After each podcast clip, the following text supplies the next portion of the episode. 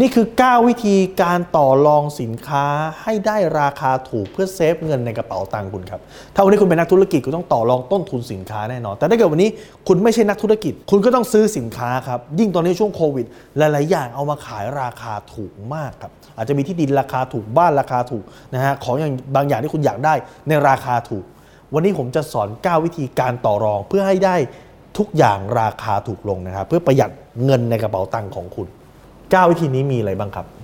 เทคนิคข้อที่ 1 เลยครับ คือคุณต้องรู้ว่าทุกอย่างสามารถต่อรองได้ครับ ถ้าเมื่อไหร่ก็ตามคุณไม่มี mindset นี้นะ และคุณคิดว่าทุกอย่างมันฟิกซ์มาอยู่แล้ว ราคาเท่านี้ฟิกมาอยู่แล้ว ต่อรองไม่ได้ไม่ใช่ครับ ทุกอย่างสามารถต่อรองได้ แม้แต่ของในห้างครับ ผมมีคนรู้จักเนี่ยนะฮะเป็นเพื่อนกันนี่นะครับ เปิดร้านใหญ่โตมีหลายสาขามากในห้างครับเขายังมีแก็บมาจิ้นสำหรับให้พนักงานเอาไว้ต่อรองราคาเลยครับ บางทีพนักงานเขามีเขามีสิทธิ์ในการให้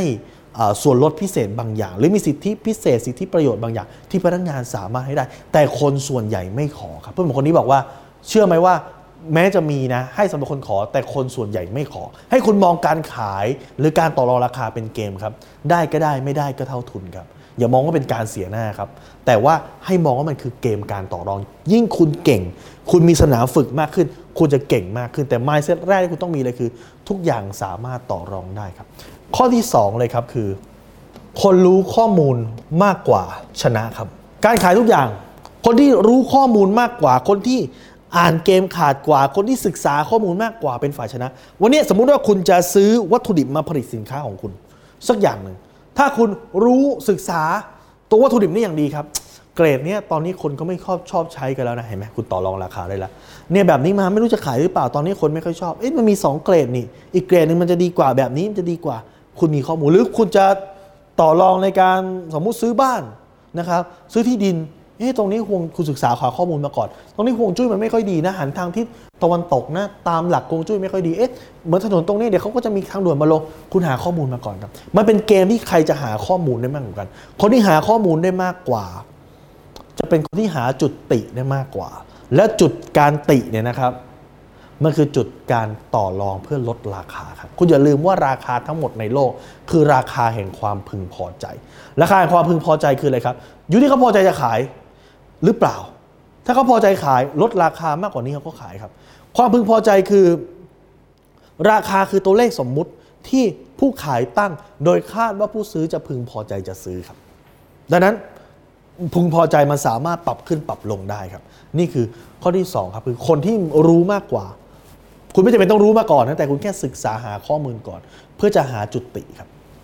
และข้อที่ 3 ครับคือ อย่าโชว์ว่าอยากได้ครับ อย่าโชว์ว่าอยากได้ ใครก็ตามโชว์ว่าอยากได้ก่อน คนขายโชว์ว่าอยากขายก่อน หรือคนซื้อ โชว์ว่าอยากซื้อก่อน อยากซื้อใจจะขาดเลยครับ ถ้าไม่ซื้อไม่ได้ หรืออยากขายใจจะขาดเลยครับเออถ้าถ้าถ้าขายไม่ได้ลำบากยิ่งคุณโชว์ก่อน คุณแพ้ คุณโชว์ก่อนคุณแพ้เสมอครับจำไว้ว่าห้ามโชว์เด็ดขาดครับ ยิ่งคุณโชว์คุณแพ้นะครับ เหมือนกันความสัมพันธ์นะฮะ ผู้หญิงกับผู้ชายนะครับเป็นแฟนกันหรือผู้ชายผู้ชายผู้หญิงกับผู้หญิงได้เหมือนกันนะครับใครโชว์ว่ารู้สึกอยากได้อีกฝ่ายหนึ่งมากกว่า คนนั้นแพ้ในเกม ผมไม่ได้มองความสัมพันธ์เป็นเกมนะฮะแต่นี่คือเรื่องของจิตวิทยานะครับใครที่เป็นฝ่ายตามตื้อตามง้อตามขอนะครับคนนั้นแพ้ในเกมการเจรจาเพราะเขารู้เนี่ยว่าคุณกระเฮี้ยนกระหือรือเขารู้เนี่ยว่าคุณอยากได้ดังนั้นวิธีการที่เขาจะสามารถเล่นกับจิตวิทยาเล่นกับอารมณ์คุณได้คือ เขาสามารถขึ้นราคาเท่าไหร่ก็ได้ เขาสามารถเล่นตัวเท่าไหร่ก็ได้นะครับ นี่คือการโชว์ว่าอย่าโชว์ว่าอยากได้นะครับ ต่อมาข้อที่4ฮะสืบเนื่องมาจากข้อที่ 3 คือ ให้โชว์ครับว่า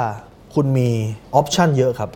ก็ไม่ได้ก็ไม่เป็นไรนะ ผมก็ยังดูอีก2อสเจ้านะ ผมก็ยังดูคุณอย่าลืมนะ เกมการขายเกมจิตวิทยา อยู่ที่ใครจะเล่นเกมแบบรู้เทคนิคของการที่ผมมาให้ 9 ข้อนี่คือเทคนิค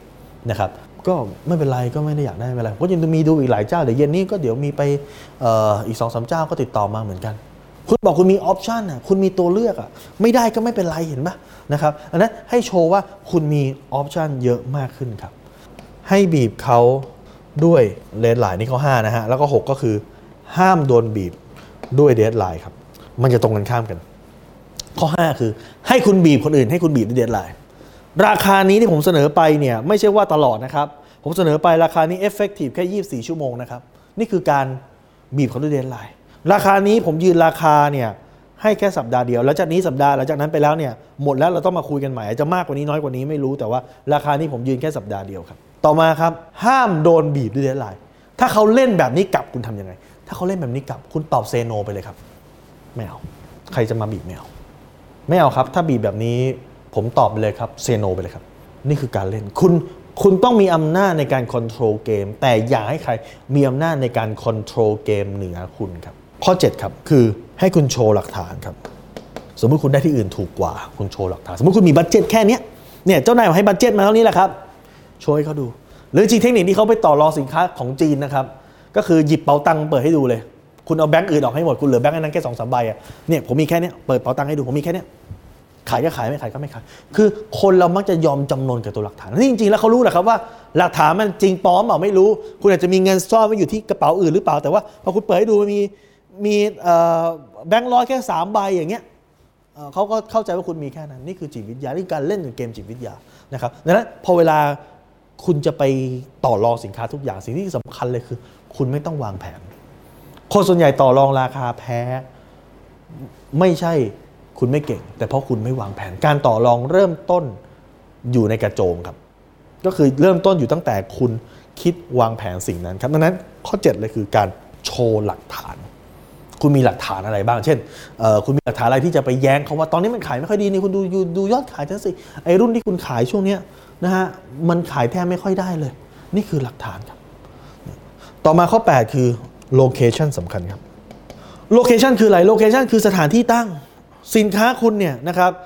ไม่ไม่ใช่ที่ตั้งของร้านแต่สินค้าคุณ หรือว่าการเจรจาต่อรองราคาคุณเนี่ย มันเกิดขึ้นที่ไหน ถ้าเขาต้องมาที่โชว์รูมคุณ คุณได้เปรียบ ถ้าการเจรจาเนี้ยต้องไปที่ออฟฟิศคุณคุณได้เปรียบครับ เพราะอะไรครับ เพราะมันจะมี 2 เรื่องหนึ่งคือความเหนื่อยของเขาครับ วันนี้คุณอยู่ออฟฟิศของคุณใช่ไหมคุณก็อ่าทำนู่นทำนี่มีประชุม 10บโมงแล้ว ลงมา 10บโมงคุณไม่เหนื่อย แต่เขาประชุม 10บโมงก็ต้องออกตั้งแต่8ปดโมงฝ่าจราจรรถติดเครียดอยู่ในถนนครับมันคือเรื่องของอารมณ์ทั้งหมดนะการเจรจา มันคือความเครียดครับ ดังนั้นเขาเหนื่อยกว่าคุณ คุณเจรจาคุณได้เปรียบกว่าเขาครับเพราะคุณมีสติสตังดีกว่าเขาเขาเหนื่อยเขาล้าทุกอย่างแล้ว สองครับคือเรื่องของความเกรงใจ การที่คุณไปอยู่สถานที่คนอื่น คุณต้องเกรงใจเจ้าบ้านถูกปะคุณไม่สามารถปฏิเสธแรงๆได้ เพราะเดี๋ยวคุณต้องให้เขาปั๊มตาจอดรถคุณต้องให้เขาเห้องน้ำอยู่ทางไหน คุณต้องให้เขาเสิร์ฟน้ำคุณมีความเกรงใจความเป็นเจ้าของบ้าน แต่คุณเป็นเจ้าของบ้านคุณไม่จำเป็นต้องเกรงใจใครแล้วคุณคือเจ้าของบ้านเองถูกปะดังนั้นนี่คือการเลือกโลเคชันครับและข้อ 9 ข้อสุดท้ายครับ คือเรื่องของอันนี้เป็นจิตวิทยาเชิงลึกนะฮะ ใครใช้เวลามากกว่า คนนั้นแพ้ครับ แปลว่าอะไร เอ๊ะมันเหมือนกับข้อเอ่อข้อห้าของมันไม่เหมือนกันครับ ใครใช้เวลามากกว่าแปลว่า ถ้าสมมุติเขา invest เวลากับการทำบางอย่างยกตัวอย่างเช่นเขา invest เวลากับการเตรียมดิวเขา invest เวลากับการทำ proposal เขา invest เวลากับการคิดสลตาเขา invest เวลากับการไปรังวัดที่ดินมาแล้วเขา invest เขาลงทุนเวลาเขาเสียเวลาการทำอะไรมาแล้ว ซึ่งแปลว่าแมชเนี้ยถ้าสมมุติคุณล้มดิวหรือคุณไม่เจรจา นั่นแปลว่า สิ่งที่เขาทำมาทั้งหมดเสียไม่ไม่เกิดประโยชน์เลยเลยครับ เท่ากับศูนย์ดังนั้นสิ่งสำคัญเลยคือ เขาใช้เวลามากกว่า เขาลงทุนเวลามากกว่าเพราะฉะนั้นในแมชเนี้ยใครลงทุนเวลามากกว่าเสียเปรียบในการเจรจาครับดังนั้นถ้าเกิดเขาคุณรู้ว่าเขาลงทุนเวลามากกว่าแน่นอนเขาจะต้องอยากได้ดีลนี้มากแน่นอนถึงแม้เขาจะพูดว่าเขาอยากได้นะแต่เขาลงทุนเวลาขนาดนั้น เขาต้องอยากได้ แบบนี้คุณก็สามารถบีบราคาเขาได้ครับ นะครับอะผมแถมโบนัสให้อีกข้อหนึ่งโบนัสเขาเรียก highball ครับ lowball highball lowball คือวิธีการที่คุณเจรจาต่อรองเนี่ยนะครับ คุณอย่าเพิ่งไปให้ราคา fix เลย เท่านี้ตายตัวไม่ใช่ แต่ต้องเป็นราคาที่คุณสามารถขยับขึ้นขยับลงได้ ต้องเป็นราคาที่คุณสามารถขยับขึ้นขยับลงได้ครับ นี่คือทริคการเจรจา เพราะไม่งั้นสมมติว่าคุณออของคุณเนี่ย500คือสุดๆแล้วคุณไม่สามารถลดต่ำกว่า 400 ได้แล้ว พอ 500ปุ๊บจบแล้วครับ ขอลดต่ำกว่านี้ไม่ได้แล้วนี่คือที่สุดที่ทำได้ แต่ถ้าคุณคุณรู้ว่าคุณขายได้ 500 คุณบอกเขาก่อนเลยพันมันจะมีลูกเล่นอะไรต่อรองราคาขยับนี่เเดี๋ยวเราเลื่อนการส่งของให้ แต่ว่าเดี๋ยวเราจะเอาตรงนี้มาทดแทนรวมๆกันแล้วมันอาจจะลงมาอยู่ที่ 7 8 0 0 คุณยังได้กำไรอีก 200 ครับ เห็นไหมดังนั้นวิธีการบอกราคา อย่าเพิ่งบอกฟิกบอกฟิกแล้วคุณไม่มีเรื่องคุยแล้วนะ คุณไม่มีการต่อรองราคาแล้ว คุณฟิกไปเลยครับ และนี่คือ 9 บวก 1 เทคนิค การเจรจาครับ